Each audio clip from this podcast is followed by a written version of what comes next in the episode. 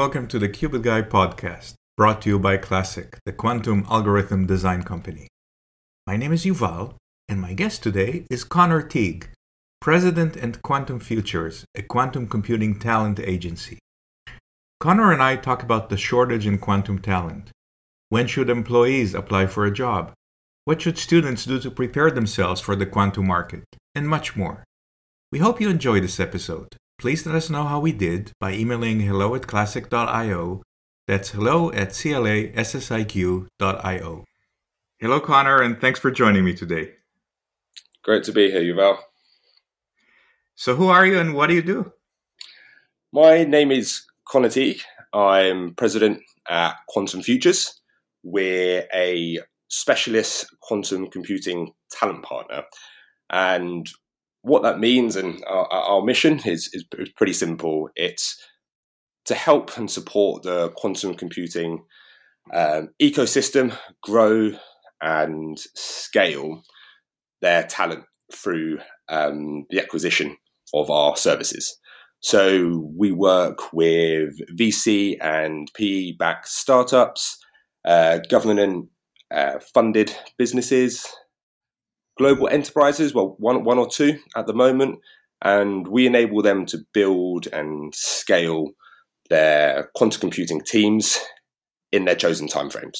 So we help resolve the talent acquisition challenges by working closely in partnership with with them to, I guess, determine the best way um, for them to reach their desired outcomes. Um, apart from that, with the, the acquisition side, we also work with them on their retention piece as well, which um, is becoming more and more of a challenge, especially with the competition coming through the ranks. And um, yeah, it's something I'm working closely with with our um, with, with, a few of our clients at the moment. But yeah, that's a bit of a, a roundup on myself. I guess yeah, my, my role in the business, I I work closely both with our candidates and our clients, so making sure we're we're understanding what our clients' challenges are facing with them searching for the right talent. Why haven't they been able to find the right person coming into the business? But also working closely with our candidates, working what they're looking for, well, understanding what they're looking for next. I think uh, a lot of the time quantum computing businesses just focusing on their requirements rather than what the requirements are for the candidates. And that's where I really like to paint the picture of what the people we're working with on the candidate side of what they're looking for, really trying to find that out and then positioning their profile in a way to maybe prospective clients or clients we're already working with to say, look, this person's looking for this in a position. Do you have something that you could potentially open up right now? Or is that something in your roadmap? Because then we're getting a little bit more of a not every well not one size fits all piece basically. So um, yeah that's that's the bit i really enjoy doing. If you read the newspapers there seems to be a talent shortage in quantum computing yes. i saw a mckinsey um, estimation that in a few years it's going to be almost a two to one ratio between open positions and people who are available to fill these positions. Mm-hmm. So, is it real news or fake news? What are you seeing? Is there a talent shortage? um, it, it, it's definitely real news that there is that there is a shortage. Um, two to one, I, I, I, guess that looks and sounds right um, at the moment. Um, there is there is there's, there's going to be more of a demand of different functions of a quantum computing business more demands in terms of expanding their product expanding their marketing functions their financial their admin slash office managers. Um, i believe there's going to be a trend in finding people with traditional data science background coming into it as well. So i think once businesses start to um, lean this way then I think the the talent shortages may um, decrease. But the fundamentals of trying to find individuals within the quantum mechanics, algorithms, quantum hardware, I still feel there's going to be a, a gap, um, a significant gap in the market for a while. I believe your company operates in multiple continents. So, do you see the shortage as primarily in Europe or primarily in the US? Is it focused on hardware or software or marketing? Could you give me a little bit of a sense of where you see the most acute shortage? Um, yeah, so we, we operate in, in North America, the UK, and in and in Europe. In Europe, we work across the Netherlands, uh, Germany, and Spain. Um, speaking to a few members of the team, it's it's pretty robust that that we're all finding it tough on certain positions. Um, as a kind of case study, seven months ago, we couldn't find people within the quantum hardware side to it.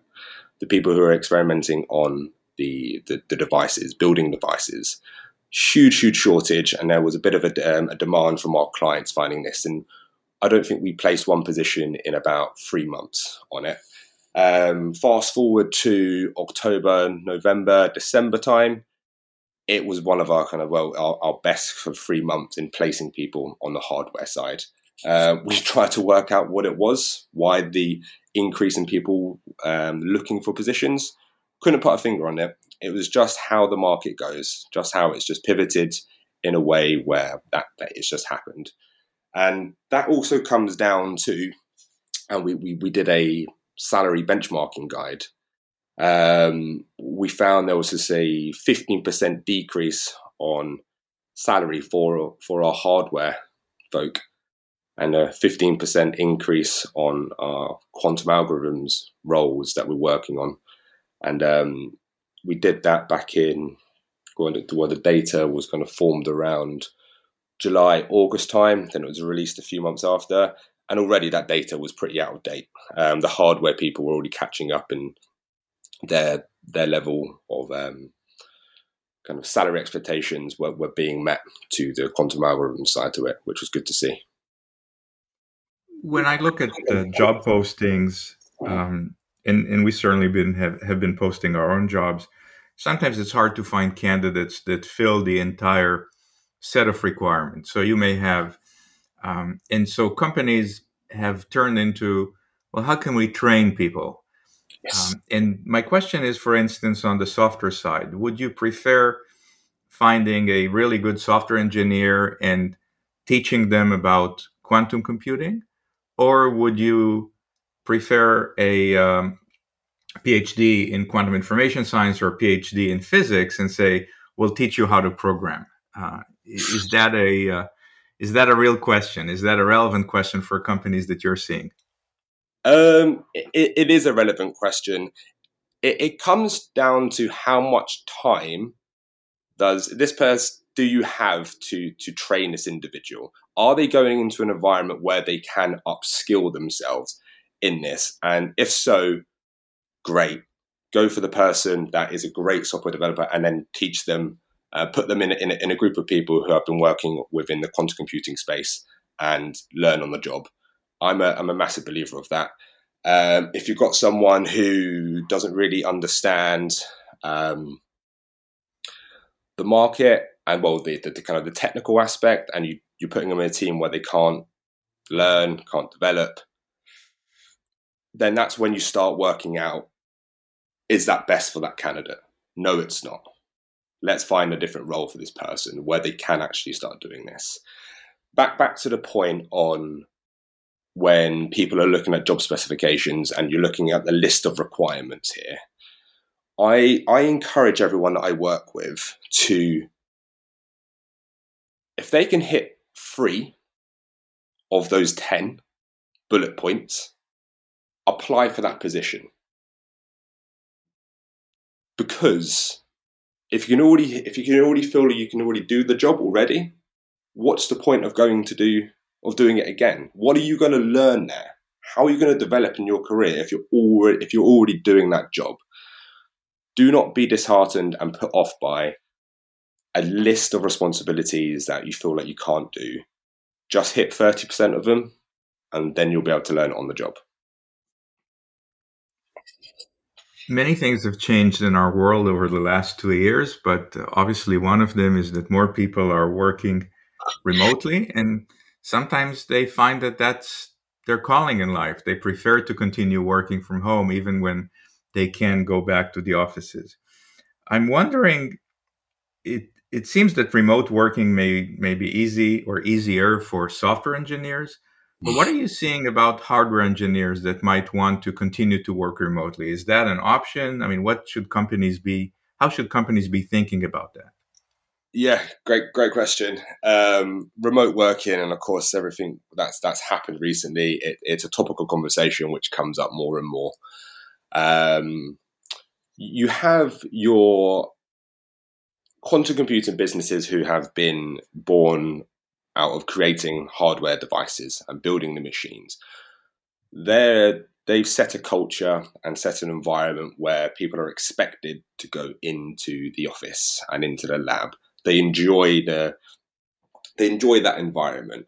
Um, and now these companies are either looking to expand and bring their own in-house application and algorithm and software teams in-house rather than partnering with someone else this is where we're going to see a culture shift because the people they're going to be bringing in, especially if they're expecting them to have some experience within the industry, may already be used to remote remote working or flexible working. So, are businesses going to miss out by not offering remote working? One hundred percent, yes, they will do. Um, it's until the leaders of these businesses and founders maybe um, understand that they could be hindering themselves by not offer remote working um, and slightly having to change their, their, their, their culture to, to adapt to what their competitors are doing. When you look at the types of companies in quantum computing, uh, as in other industries, you have big established companies like uh, IBM or uh, Honeywell, now uh, Quantinuum, Mm-hmm. But then you have university spin-offs, a bunch of professors that says, "Well, this is really cool. We're going to take a few of our grad students and start a company." When you advise candidates, what do you advise them to look for? What do you advise them to prefer? And conversely, should the companies be behaving differently when they try to recruit these hard to find candidates? I do. I, I I've seen it. I wouldn't say time and time again, but I've seen where businesses have stemmed from their universities and labs, and they they still act like an extension of that lab, and they still rest on their laurels of saying, "Well, you should work for us because we have." 54 years of combined experience of our professors who have founded this company. And this is what we're going to be doing rather than trying to work out what the market wants, what the individual wants in a position and in a role, that's where I really start to, like I mentioned earlier, to to get this painted picture from our candidates of working out what they want. Because I refer, I relay this data back to our clients to say, look, look, I think you're slightly missing the mark here. Um, our techni- our technical engineers working on these devices want some exposure to more, well, more a more collaborative environment with the research scientists. Like, you, is that something that you can offer? No, we've never really thought of that, Connor. Well, this is what I'm seeing in the market, so I think this is something you need to start looking at. Um, yeah, that, that that's what I've been seeing, and I think it's um, again another another problem to address. I get a good bit of uh, college students that approach me on LinkedIn or email. They may have heard a podcast episode or read a blog or just seen me at an event. And it's, it, they usually ask something like this I'm a, a third year student, uh, whether computer science or physics. I want to get into quantum computing. What kind of courses should I be taking to best prepare me uh, for a career in quantum computing? And same also happens when I, I could speak with a marketing person or software engineer from an adjacent field, you know, in machine learning or something like that. What would your advice be to candidates that want to prepare themselves to be the best they can be for uh, the quantum computing companies that you represent and that you seek candidates for? Yeah, good question. Um, I, I've not really come across that many courses that I've seen benefit my candidates from taking that has that has given them a better opportunity going into a role. I've not had a client say to me, "Oh, they've done that course, great. Um, we really kind of admire kind of people doing that." I've not I've not had one person kind of come back and say that to me. What I do recommend and kind of some advice that I, that I was given um, was from a kind of a, a, director of quantum algorithms at a very large business. Um, when he looks at kind of college applications or needs to give advice to them, he said he, he he wants to go to your GitHub or go to kind of any kind of platform similar to that and wants to see it a little bit messy, wants to see kind of a little bit bloody, wants to see your mistakes, where you've gone wrong, your consistency of how many times you're kind of trying to upskill yourself in this. Because you can take numerous courses and great, you've done it, you've kind of like read, you've gone through reading the books, you've not really applied it to anything yet. Um, the likes of GitHub, you can actually see just what you're doing, where you've gone wrong, how you've tried to adapt, and that's what he, that's what um, they, they, they looked out for. So that that's kind of the advice I would give on that. Um, with the different types of functions, such as kind of marketing coming in, um, LinkedIn's a powerful tool. Um, get yourself speaking to people, get yourself networking. Go to, I, I wouldn't say go to as many um, online events because, again, it's a lot of the same these days. It's a lot of the same hype you hear. There may be a different industry they're speaking about, but it was just kind of trying to pick your battles, say once a month of going to these, just to try and to um, understand what's going on. But just having conversations with the likes of myself, more than happy to provide what I'm seeing in industry. Um, I know there's a lot of people out there doing doing the same um, on that front as well, and just looking to share their their knowledge. I've been asking a lot about quantum computing, but now sort of catching myself. There's certainly also quantum sensing and quantum communications um, and quantum security. Do you find that one field is is hotter than another in terms of the number of open jobs or you know the the thirst to get qualified candidates into that, or are they pretty much equal? Well, as of what? So the the the quantum sensing, communication, and um, computing, quantum computers, well, as opposed to the quantum algorithms and hardware side to it. Well, I mean, there are quantum computing companies, there are quantum sensing companies, there are quantum communication companies. Do you feel that uh, a certain segment has a, a greater need or uh, a greater lack of talent than, or, or being able to find talent than another? I think in terms of the the the size of the market across the sensing and communication and the size of the companies, I think it matches um, the needs to a much larger kind of quantum computing company. If they have um, kind of a, hun- a hundred open roles um, because they have 250 employees, to kind of a, a QKD company having 10 open roles because they have uh, 50 employees. I think there's a good balance at the moment. I don't see one taking over right now. Um, on the kind of the, the, quantum security side to it, it's something we've not really touched upon that much in terms of looking at as a market. It's something that's on our radar because um, we, we see that that kind of like bolstering onto the quantum computing industry, and it, it, it's something that we're going to be taking a, uh, a, a deeper look into. Very good.